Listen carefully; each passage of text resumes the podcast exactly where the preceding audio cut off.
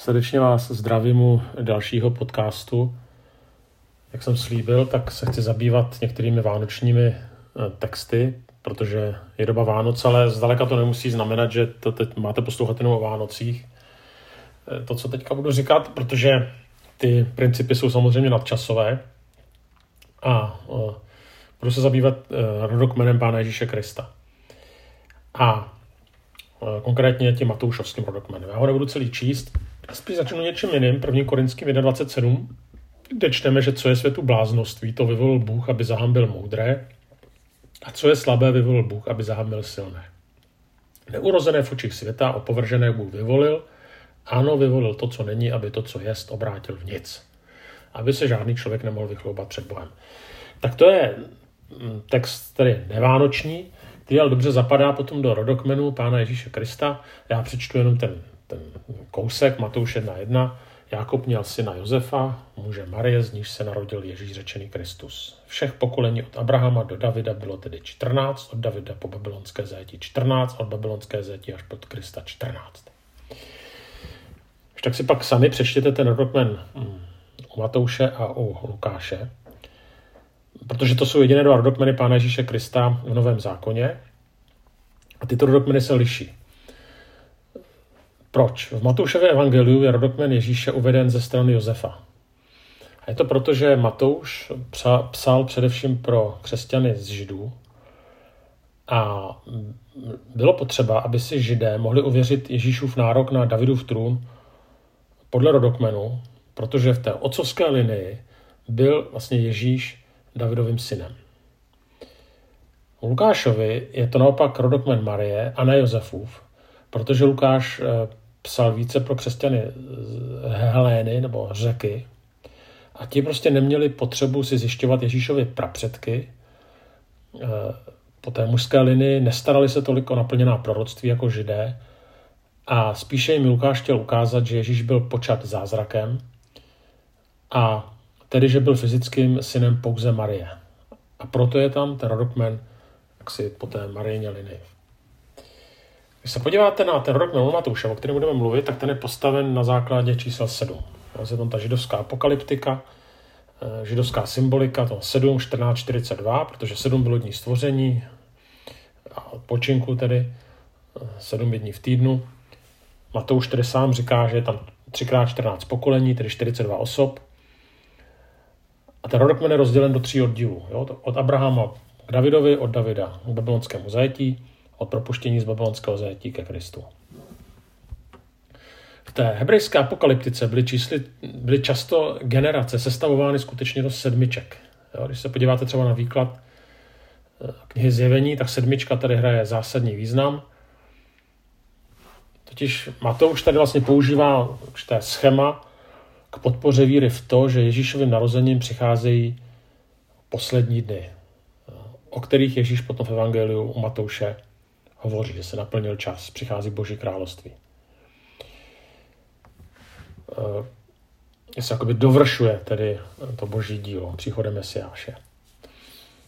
V Matoušově rodokmenu je ale hodně zvláštní, že tam, no, a to už tady se už odchyluje od té tradiční struktury rodokmenu, že tam figurují ženy. Standardní židovský rodokmen v té době byl založen výhradně na mužské linii. Ženy nebyly v rodokmenech uváděny, a tady právě jsou. A to, co je ještě zajímavější, že jsou tam zrovna ty ženy, které tam jsou. Je tam, eh, čteme tam, Juda měl syny Feréze a Záru z Támary, potom Salmon měl syna Boaze z Rachaby, Boaz Obéda z Rud a David měl syna Šalamona z ženy Ureášovi. Tak eh, když už tam teda ty ženy jsou zmíněny, tak bychom předpokládali pro dobrý rodokmen, že to budou tedy aspoň nějaké pram, pramatky Izraele. Sára, Rebeka, Lea, Ráchel, nějaký další. Určitě by se tam našly eh, některé dobré jména. Ale ten rodokmen se tam vybírá čtyři ženy, které byly jednak cizinky, nebyly to židovky. A navíc měly docela skandální sexuální pověst. Tak Támar, tak to byla aramejka. Byla to vdova toužící po dítěti, se převlekla za nevěstku a svedla svého vlastního tchána. Rachab byla hospodská, někde taky se překládá prostitutka. Rud byla Moábka. Izraelcům bylo zakázáno stýkat se s Moábkami právě pro jejich pověst sexuálních soudkyň. Čteme, že Rud vešla nebo vlezla Boázovi, tedy svému budoucímu manželovi, do postele. E, nevím, jak to tam všechno probíhalo, ale každopádně, jaký to nebylo úplně standardní. Poté se tedy Boaz s ní žení. A potom ta Uriášova žena Bečeba, tak zase víte, jak to bylo s Davidem, že tedy svedla Davida, nebo David se nechal svést, porodili první dítě, to zemřelo z toho nemanželského poměru. To znamená, Davidovo jméno tady tímhle tím, co prove, tak bylo poskvrněno hambou. Tady ty čty, příběhy těch čtyř žen byly židovským čtenářům dobře známy. Eh, některé byly samozřejmě lepší, třeba Rut, ale pořád byla to Moabka. Eh, prostě důležité je, že ženy nepatřily do té oficiální genealogie královských rodů. A právě i ty příběhy, které jsem tak matně zmínil, tak jsou prostě známy svojí nekonvenčností, třeba ve věcech sexuality, manželství. A víc, jak jsem říkal, byly to pohanky, to znamená, vůbec v tom roku neměli co dělat. A ta otázka je, proč teda Matouš si zrovna vybírá tyhle čtyři ženy, jo? proč takhle šokuje. Jo? Jako kdyby ten evangelista naznačoval, že ty boží skutky úplně nejsou vždy v zákrytu nebo v souladu s morálkou lidí té které doby. No a potom jsou tady teda čtyři ženy a nakonec jako vrchol je ta pátá žena a to je Marie, kdy teda Marie nemá a Ježíša s Josefem. Jako kdyby to přenaznačovalo tedy tu nestandardnost, která potom vrcholí u Marie. A potom čteme, Jákob pak měl syna Josefa, muže Marie, z níž se narodil Ježíš, řečený Kristus. No, normální židovské genealogii bylo napsáno Jakob, pak měl syna Josefa a Josef Ježíše řečeného Kristus. Zase prostě jo, Josef měl Ježíše, ne jako Marie, z níž se narodil Kristus. Matuš ale nás právě uvádí do příběhu, ve kterém se Marie rodí Ježíš jako nemanželské dítě. On to nepíše, že byla počata z Ducha Svatého. V tom rodokmenu. No, to víme až my. Znamená, Marie je zasnoubená dívka, je těhotná, je těhotná s někým, kdo není jejím manželem, z pohledu teda Josefa nebo toho okolí. Eh, Josef se rodí z Marie, to jo, ale nerodí se jako syn Josefův. To znamená, i tady z toho, jak to četli tehdejší si lidé, no tak bylo evidentní, že tam byl určitý prvek pohoršení. A že tedy Matouš jako volí ženy, které jakoby nastínují roli Marie, Josefovy ženy. Jo, to její těhotenství působilo pohoršení, protože tam čteme nežila se svým mužem, Josef ji chtěl propustit. A takhle zvláštně vlastně zasahuje Bůh, aby nakonec dovedl k naplnění očekávání Mesiáše. Tak eh, vlastně v tomhle pohledu dává smysl, proč tam jsou vybrány zrovna ty ženy, které tam jsou vybrány. Ale pojďme se podívat eh, na některé principy, které nám právě můžou hluboce promlouvat tady, tady z toho zvláštního rodokmenu. Jo. Jsem vybral, hm, jako obyčejně, vybírám vždycky tři takové principy, tak, tak se na ně podíváme. No tam první princip je, že pán Bůh si vyvolil slabé. Tady jsou to cizinky a ještě ženy. Musíme se zase přenést do židovství. Někteří židovští muži se modlili prý, děkuji ti Bože, že jsem se nenarodil jako žena, jako pohan. Jo, prostě a tyhle ty kategorie tam přesně jsou. Jsou to ženy a jsou to pohanky. Jo, to, co pro nás není samozřejmě problém, tak pro tehdejší židovskou komunitu byl obrovský problém. Tak Pavel později napíše to, co jsem četl. Jo. Co je světu bláznost, jen to vyvolil Bůh, aby zahambil moudré, a co je slabé, vyvolil Bůh, aby zahambil silné. Na jednom místě se učedníci Pána Ježíše přeli, kdo bude největší v Božím království, protože chtěli něco znamenat. A Někdo to, poz, někdo to komentoval, to nějaký komentátor, že pokaždé, když se tyto ambice vynořily, Ježíš mezi učedníky postavil dítě nebo začal o dětech hovořit. Jo, ukazoval děti, jo, tedy ty, kteří jsou apošt, slovem apoštola Pavla slabí. Je to symbol bezmoci. No, no, o co jde? No, že do určitého věku dítě zůstává, získává svou identitu skrze lásku svých rodičů. Prostě neumí nikomu nic dokazovat. Prostě ví, že je milováno a tomu stačí Ženy v Ježíšově rodokmenu též neměly co dokazovat, v lidských očích nebyly ničím. A takhle posuzujeme lidi a žel někdy i sebe, i my. Jo? Si prostě to, co si dokázal. Takhle posuzujeme někdy i své děti, takhle nás posuzovali naši rodiče, naši trenéři, naši učitelé, takhle nás posuzuje společnost. A právě v příběhu Vánoc a i v tom Matoušovském rodokmenu Bůh tady tu logiku převrací. Nedívá se na nás podle našich zásluh, postavy, svalů, příjmu, dokonce ani podle míry, víry. A přímo provokuje svým rodokmenem, kdy tady to postaví na ruby. Jako kdyby tady Kristus říkal, spal ty staré pásky, které se ti neustále přehrávají v mysli, které tě spoutávají, uzamykají tě do sobě středného stereotypu. Zbav se svého strachu, své nenávisti někdy k sama sobě. Četl jsem, že když se Terezie z Lizie ptali, co to znamená být dítětem, tak ona řekla, znamená to uznat vlastní nicotnost a očekávat vše od dobrého Boha, stejně jako malé dítě očekává vše od svého rodiče. Také to znamená, že nikdy nebudu sklíčená kvůli vlastním chybám, protože malé děti často padají a jsou příliš malé na to, aby si ublížili. Prostě Ježíšově, ženy v tom Ježíšově rodokmenu nebyly žádné hvězdy, ale byly zasaženy milostí.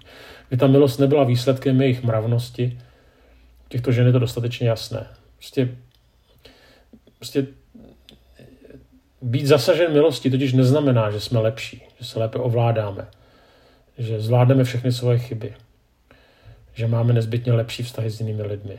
Já přešlu jeden citát od Paula Tillicha. Milost nás zasahuje, když trpíme velkou bolestí a hlubokým neklidem. Zasahuje nás, když kráčíme temným údolím nesmyslného a prázdného života. Zasahuje nás, když už nedokážeme snést znechucení sebou samotným, svojí lhostejností, slabostí a nepřátelstvím, když nás trápí, že nám chybí směr a vyrovnanost. V takové chvíli pronikne do naší temnoty paprsek světla. Jako kdyby nám nějaký hlas říkal, si přijat, si přijat tím, kdo je větší než ty. Nic nehledej, nic už nepředváděj. Jednoduše přijmi skutečnost, že jsi přijat. Pokud se nám něco takového stane, zakoušíme milost. Možná po takové zkušenosti nebudeme lepší, než jsme byli. Možná nebudeme ani více věřit. Přesto se však všechno promění. Druhá věc, Bůh se nedívá na naši minulost. Ano, na minulosti záleží, často mezi sebou vedou války i národy kvůli výkladu minulosti, jsou to spory o dějiny. Když se Turkům řekne, že to, co dělali Arménům, byla genocída, tak Turci šílí eh, a tak dále. Z našich dějin jsou známé spory o rukopisy, když se jednalo o falšování určitých historických údajů. Když čteme některé kroniky, tak se vždycky musíme ptát, pro koho ta kronika byla napsaná, jo? protože ty historické fakta kronikář zkresloval ve prospěch svého pána, nebo někdy, jo? že Kuvi bono, v čí prospěch, je to známý latinský úsloví. A tak i ti kronikáři se někdy snažili zlepšovat nebo vylepšovat, dělat takový výmazy v těch kartotékách nebo v těch, v těch spíš genealogiích aby ten pán pak vypadal lepší. to zamlčet, něco přidat. Ta linie Kristova rodokmenu ale nic moc nezakrývá.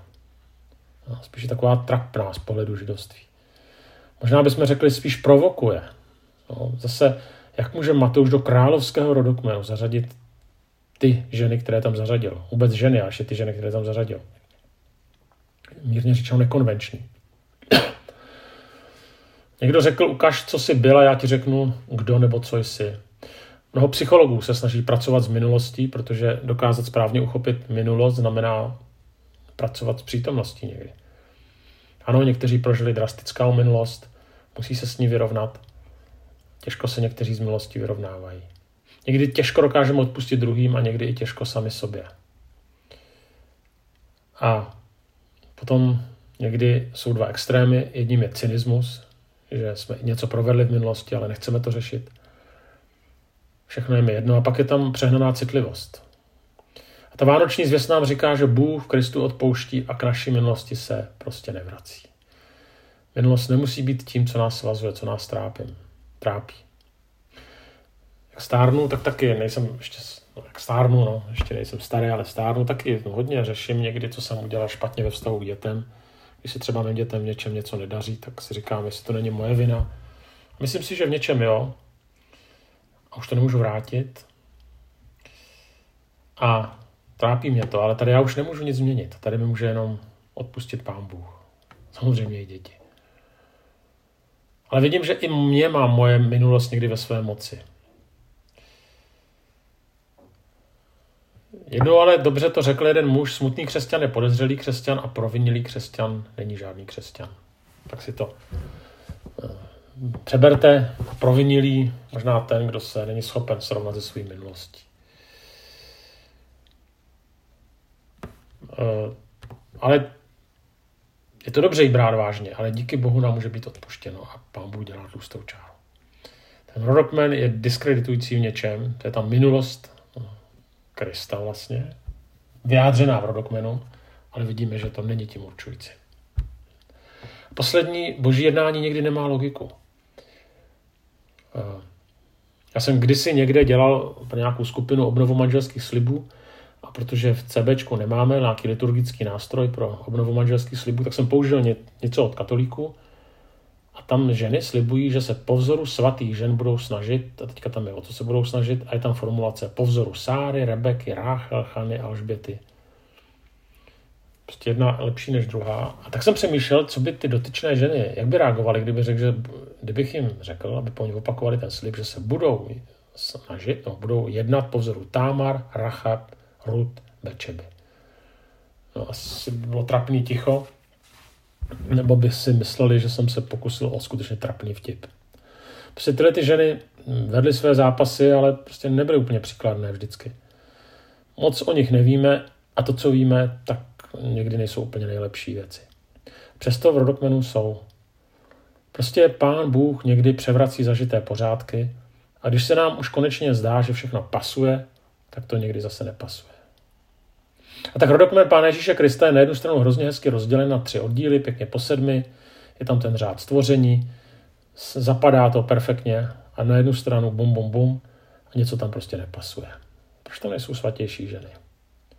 Jasně, ukazuje to na Marii, která byla obviněná, že dítě počala mimo manželství. Ale zároveň vidíme, že život s Bohem se těžko vtěsná do nějakých škatulek.